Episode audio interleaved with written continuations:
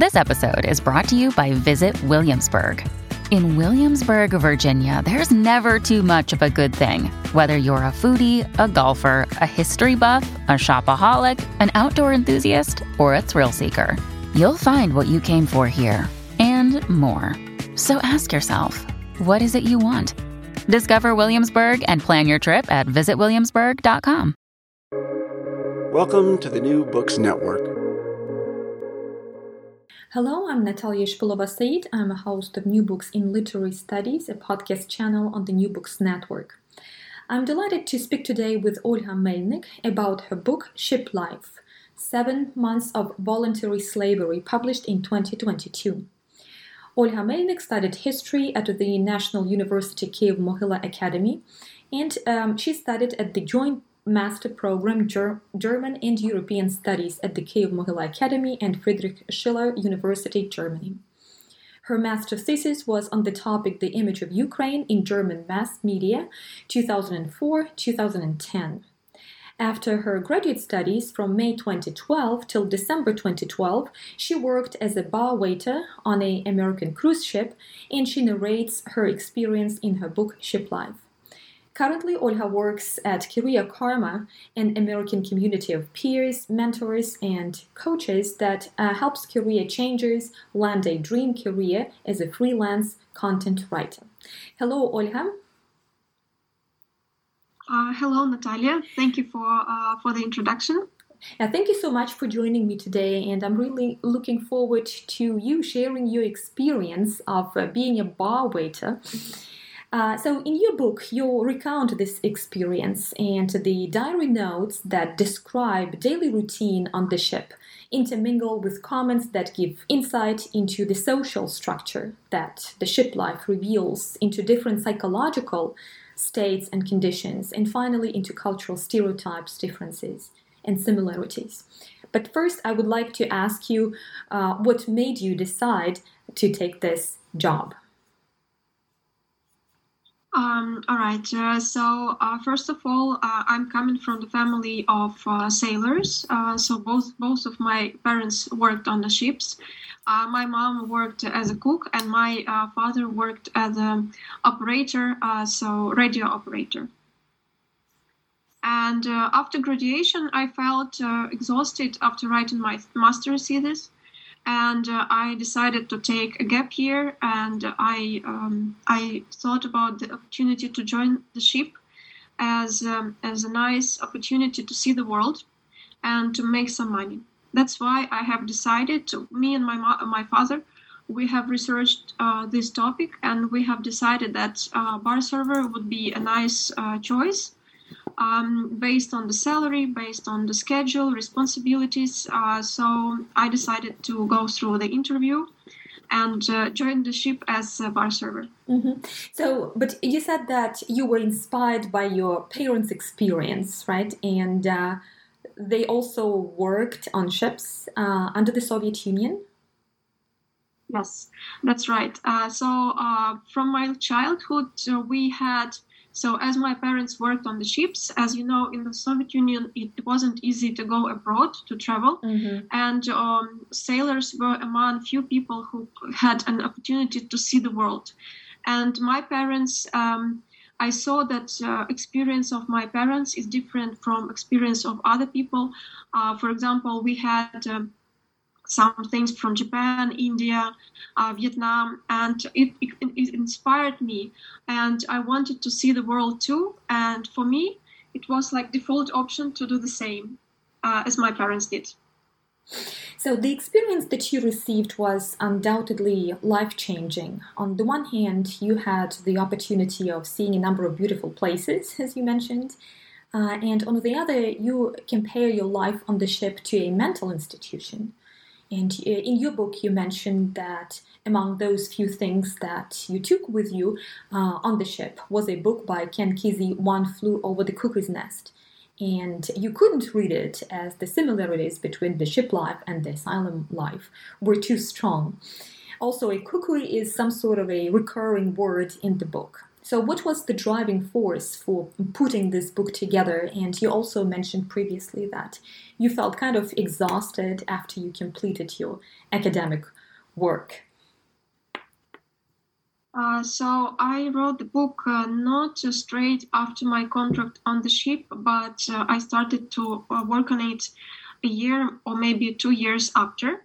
Um, mm. In uh, 2013, I made a trip to India and uh, I had an experience of 10 day med- silence meditation called Vipassana, which is known but by uh, this is the method that Buddha was the first uh, uh to uh, discover.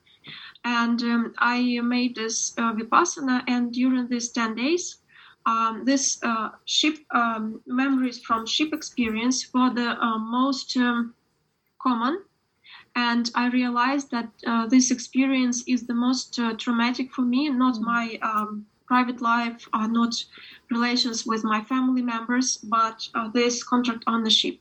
And uh, when I uh, came back home after some time, maybe six months, I remember this day, or it was Christmas, I was at home, and I decided that um, I can start, I'm ready to start writing the book and uh, I started uh, to write maybe first uh, five or seven pages, and then I just uh, decided to send them to a publishing house, and immediately I got a response that that's it's interesting, so please that and that I should continue, and uh, it made me it inspired me to continue, and uh, it wasn't easy to write the book. I had creative crisis and I didn't know at some point I didn't like the text and I couldn't find where I, I don't like it anymore but finally I made it to complete mm-hmm. complete the book.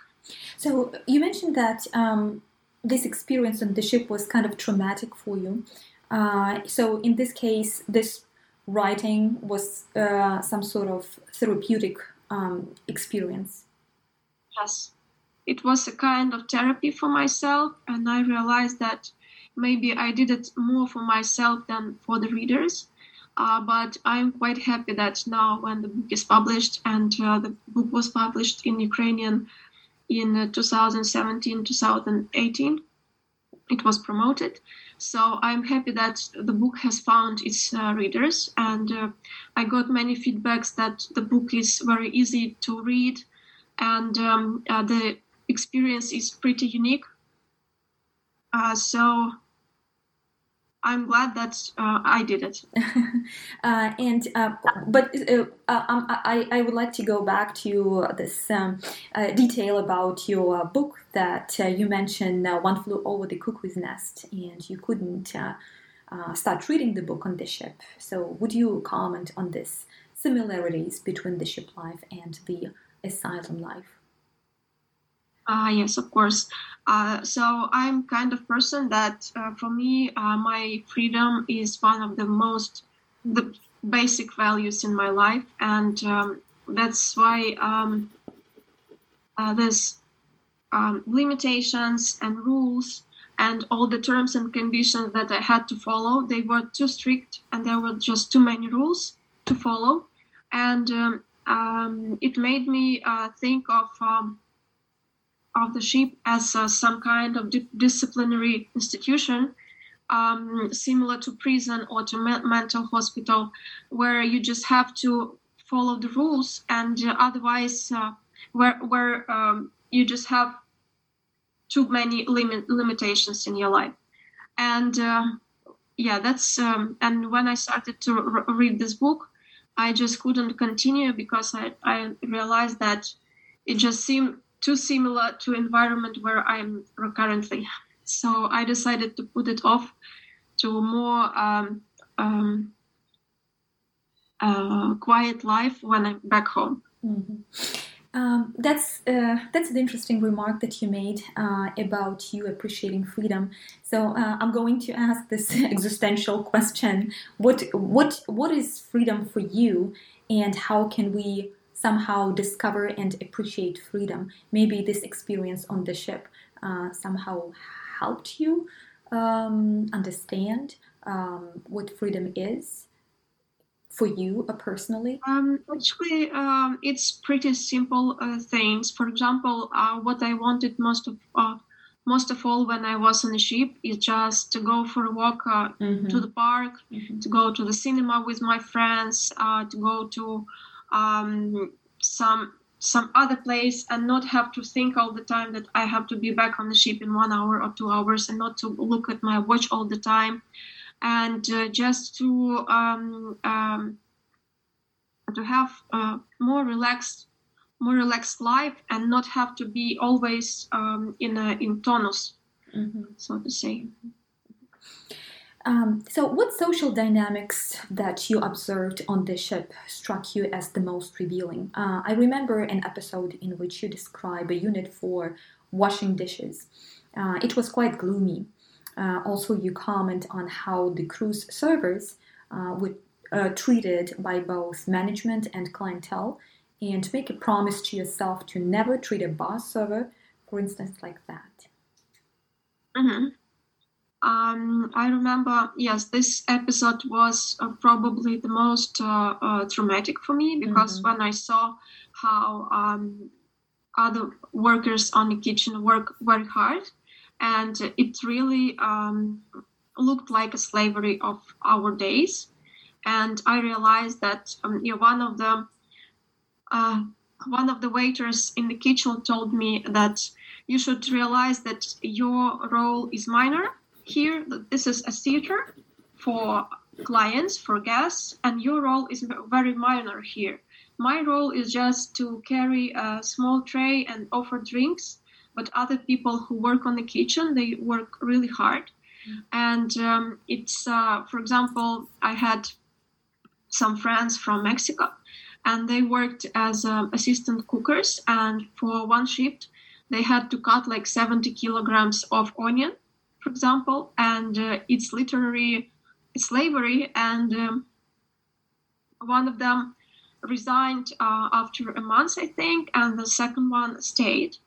And many people uh, just have to stay there because of uh, the poverty uh, in uh, their countries, in their families. And they have to stay on the ship because this is the only opportunity for them to feed their families, to support their families. Did you regret at any point that you undertook this job?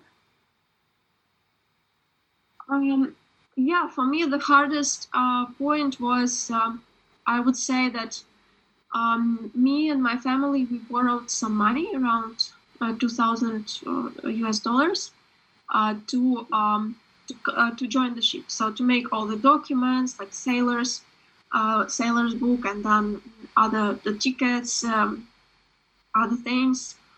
And uh, I realized that my family just couldn't make um, this money, and it's this my um, responsibility to stay here and to, to make this money. And the hardest was the first and the second months, and of course the first days, like first cruise, second cruise. Um, uh, while mm, well, uh, if I had money at that time, I would resign maybe on the fourth or fifth day and go home. Mm-hmm. But uh, I couldn't, I didn't have this um, opportunity at that moment. So I had to stay. I knew that no one uh, could do it except for me. And that's why I stayed. Mm-hmm. That so, was the only reason why I stayed at that moment. Mm-hmm. So, um, maintaining that connection with your parents was really very uh, crucial for you while you were on the ship. And uh, in the book, you describe how not only you but other uh, but other workers on the ship were eager to uh, uh, get some uh, spot where the internet connection was stable. did you? Mm-hmm. Sh- mm-hmm. did you did you share at some point this experience with your parents while you were on the ship, or you uh, kept it to yourself and maybe you just shared this afterwards? Um, luckily, I have an elder sister who was mm. my uh, emergency contact or uh, a, a, line of uh, psychological support, and I frequently called her. And uh, I had a chance to uh, share with her because uh, with uh, my mom at that time was um, mm, I joined the ship in May. So in summer, where, when it was the hardest part for me, my mom was working on um, um, uh, somewhere uh, in a hotel or in a, in a restaurant.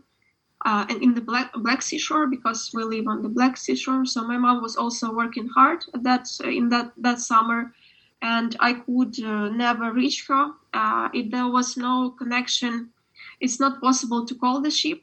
I could mm-hmm. all, only call um, call and just um, um, hope that someone would pick up uh, the phone and that uh, I can uh, talk with someone. And uh, as as I remember, internet at that time costed 14 cents per minute, mm-hmm. and it was very slow connection. So it took like uh, five minutes to connect to Facebook and then another three minutes to log out. Mm-hmm. so mm-hmm. Uh, it took it took a while, and sometimes there was no internet at all, and sometimes um, we need to uh, buy like special cards, um, uh, coupons for mm-hmm. 10, 10 euro coupons mm-hmm. um, to call uh, home, and it was like one ten uh, dollars for 30 or 50 minutes and sometimes on, on payday they were all sold out, uh, sold out. Mm-hmm. Uh, and uh, I remember there was um, my niece was th- three years old, and I wanted to call my sister, and it was a salary day, and all these um, vouchers were sold out, and I couldn't, and I felt so miserable because there is nothing I can do, and um, it was just impossible to uh, uh, to talk with my family, and it was very hard. Mm-hmm. Um, was your experience in any way similar to the experiences of your parents? As you mentioned, they also uh, worked on the uh, ship, but it was a different country and it was a different mm-hmm. social environment as well. Mm-hmm. Um, to be honest, I can't imagine how my mom um, could uh, go through it because uh, she worked on the ship for seven years, mm-hmm. starting mm-hmm. from 17 years old. She's from the village. Mm-hmm. And uh, she worked, uh, including, uh, and it's 17 years old. She was already working on a Soviet military ship, mm-hmm. and it was um, a very hard uh, job. She had to work many hours, like maybe 12, 14 hours every day and um, she was everywhere like angola then um, india vietnam cuba like in many many other sports it, it was very dangerous and her mom was against it. But um, she continued and i asked my mom why don't you resign? Mm-hmm. why don't you um, just find some other job? And she said this is what i um, mm, I, she went to the college. She said this was my job. I had to do it. And she worked um, on the ship for seven years until she met my father and they got married and they resigned to, together and then mm-hmm. they um, yeah mm-hmm. made made a family mm-hmm. yeah so in spite of all these emotional hardships i would say and psychological hardships as you mentioned you appreciated the fact that you could see the world and you visited a lot of countries and you saw a lot of beautiful places. So, could you talk a little bit about um, these beautiful places, right? That uh, you uh, uh, you experienced, that you were able to appreciate. And uh, I remember you also mentioned that in your book that if it wasn't for this job, you would you wouldn't have been able uh, to see that many countries. Uh, yes, uh, I uh, visited uh, more than 20 countries in Europe, almost all European countries with, where there are some seaports.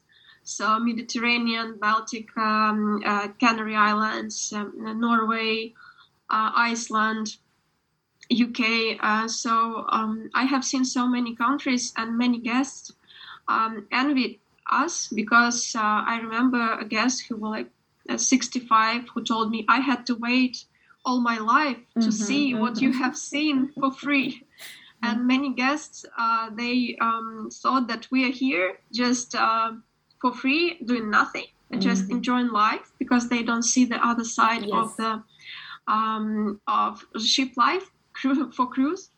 And um, for me, also the hard part was for me sometimes it uh, i thought that for me would be easier to work somewhere in the pantry where i wouldn't have to uh, speak with the guest and smile because um, what i saw i couldn't switch um, between those realities one realities where guests are enjoying and they demand luxury um, uh, some standards and this and that. Uh, and on the other side people who work uh, as slaves basically mm-hmm. uh, so for me this was it was very hard to switch from one reality from crew reality to guest reality mm-hmm. and mm-hmm. it was a hard part for me mm-hmm. mm-hmm. so and um, those occasions when you could uh, go and visit uh, some uh, cities and or towns were some sort of uh, relaxation or some therapy for you and um, well what was it that you enjoyed in those places? Because it's well it, what struck me was this phrase uh, that uh, you had to live in different realities guest reality or bartender reality and then uh, you go visit some city and I, I would assume that it would be an absolutely different experience and reality. But what, what was it that somehow uh, maintained right your decision to stay and gave and what was it that gave you some strength um, i would say emotional and psychological uh, strength to continue working so first of all regarding uh, uh going outside mm-hmm. Uh, after some after a while i realized that for me uh, i don't care at all uh, which port is that, which country is that. I just want to walk uh, on the ground mm-hmm. and maybe find some um, Wi-Fi and then uh, buy some whatever souvenirs and just uh, go for a walk with my friends. And what really helped me that many people were very kind to me. Mm-hmm. Um, uh, some bartender, uh, bar- bartender supervisors, even some other um, bar servers, and um, it really really helped me and um, it helped me to survive there mm-hmm. uh, without um, finding some uh, bartender friends it would be impossible to continue in work there mm-hmm. so but um, also it was always um, related as as a girl as a woman i was um, i felt myself uh, a subject of uh, sexual pressure and um, in many cases, uh, when when I come as a bar server into the bar, I'm always dependent on a bartender. So, and if a bartender um, is interested in you, mm-hmm. and then you are not interested in the bartender, then it would make your life uh, hard to work in this bar. And uh, um, and you always need to uh, like uh, negotiate and try to um, to find a way uh, to work avoiding any relations with the bartender or yeah so that was the also uh, yeah sexual pre- pressure is um, also one of the um, hardest part of the ship life not only for girls only for men um, there are many uh, many many many gays mm-hmm. on the ship and um, uh, some men who are or um, they are also subject of sexual mm-hmm. pressure. Mm-hmm. And um, yeah, this is uh, something that is very upsetting, very mm-hmm. hard. Mm-hmm. Yeah, um, uh, in your book, you uh, mentioned that, of course, you met a lot of uh, people, a lot of colleagues from a huge amount of countries. Uh, so could you talk a little bit about the cultural diversity that you observed and how does it shape the work environment?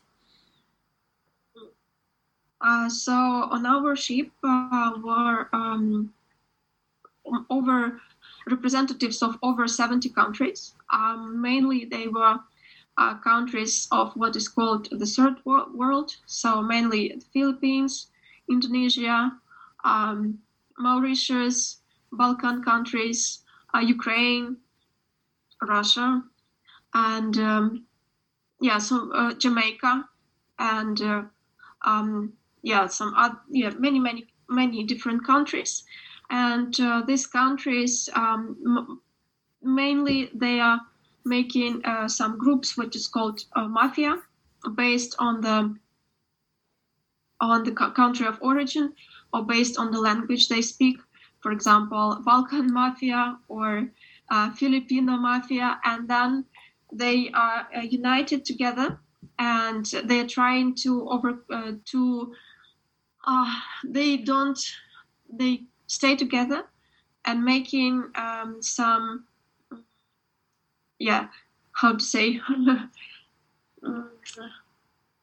well they are friends with each other and then they um, they support each other and they don't uh, uh, don't speak much with other um, with other groups of um, crews. Mm-hmm. Mm-hmm. So um, you also mentioned an average age for a cruise um, clientele. It's 17. It was um, mentioned uh, in one of the chapters. How about the ship crew?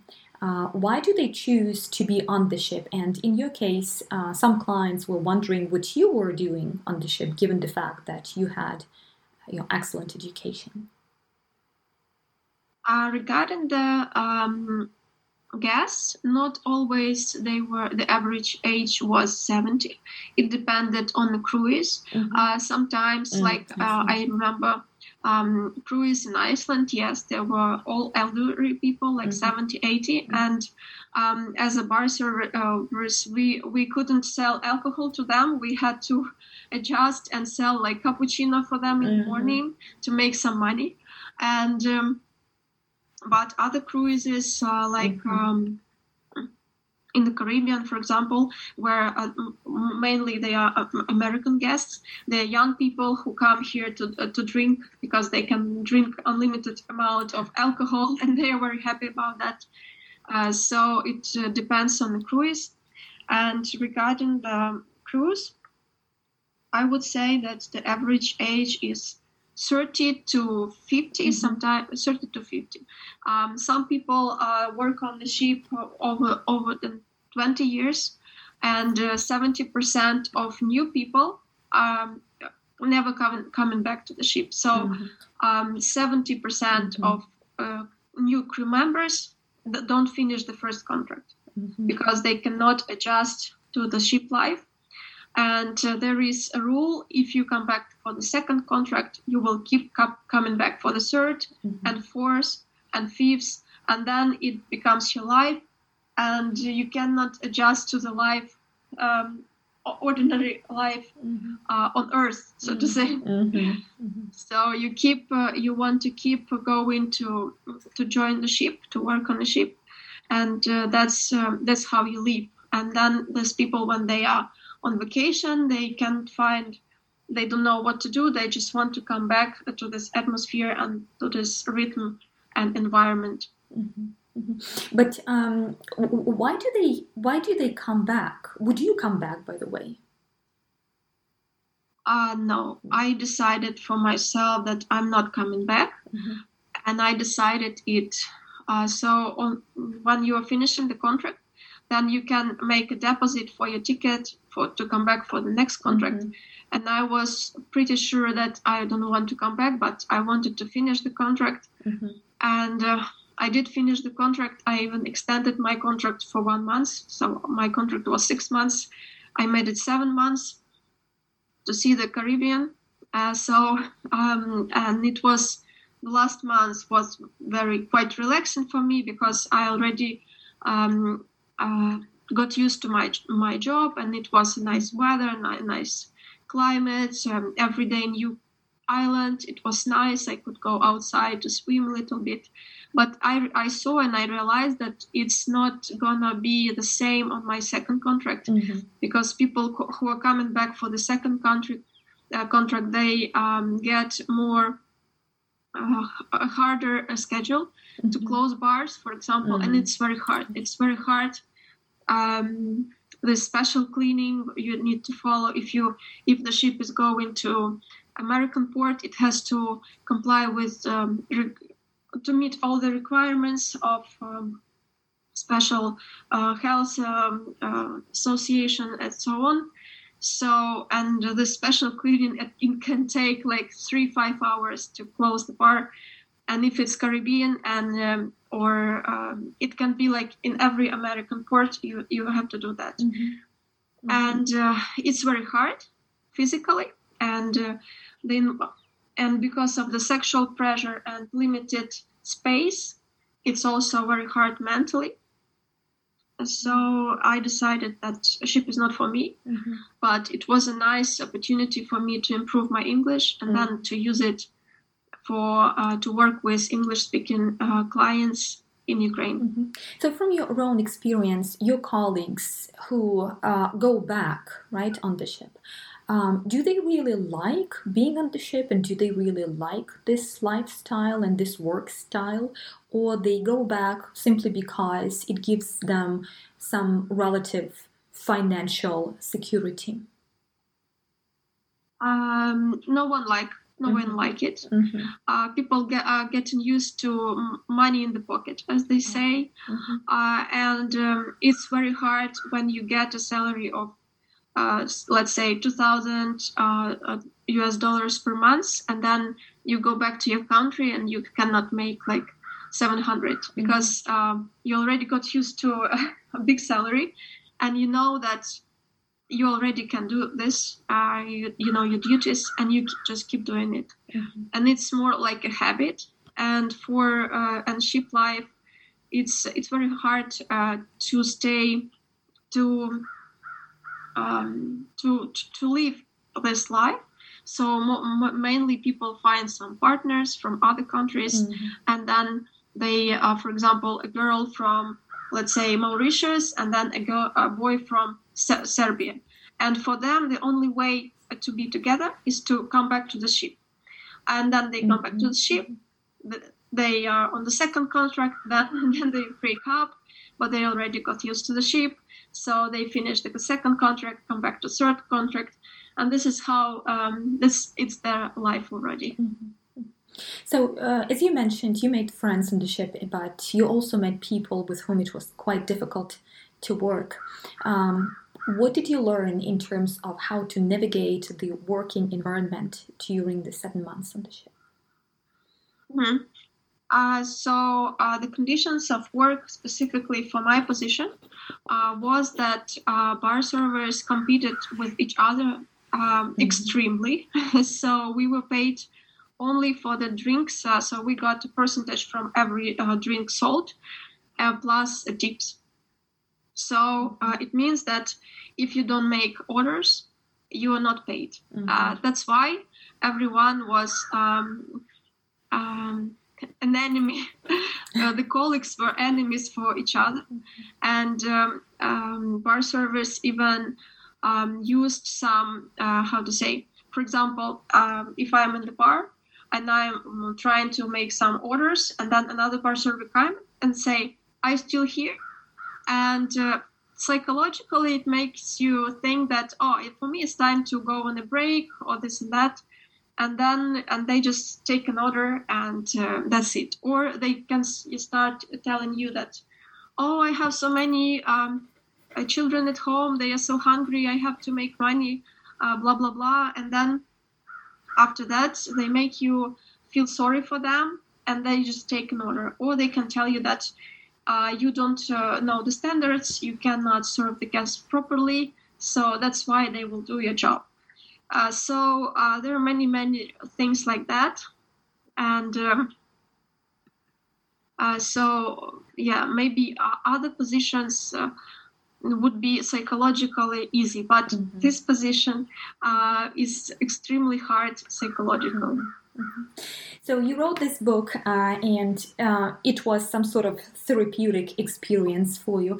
Uh, is there um, is there a new project that you're working on? Would you like to continue writing some fiction, or do you have any other plans in terms of writing? Um, I have uh, uh, a lot of uh, subject to write about uh, because I worked uh, in Indonesia for six months uh, as an English teacher, and then I worked in China as um, instructor for children, uh, small children, preschool education, and also I traveled a lot. So at the moment, I have visited almost 50 countries. Mm-hmm.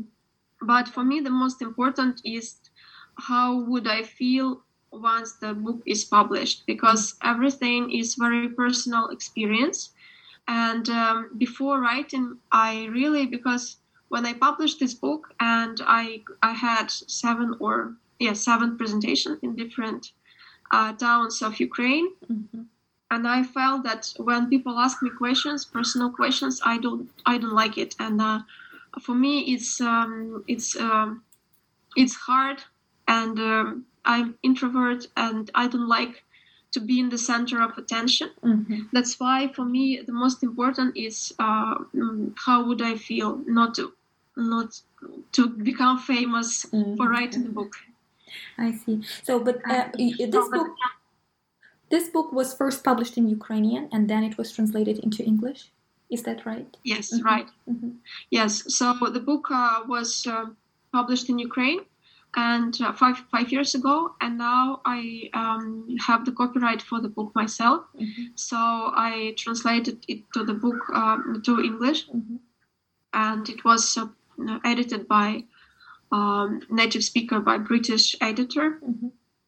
so now it's available on all amazon marketplaces so everyone can order and, Mhm. and read it Yeah. about ship life Would you talk a little bit about your current uh, career? Uh, you work at Career Karma, an American community of peers, mentors, and coaches uh, who help career changers land a dream career. Would you talk? It, it sounds very interesting. Would you just talk uh, a little bit about it?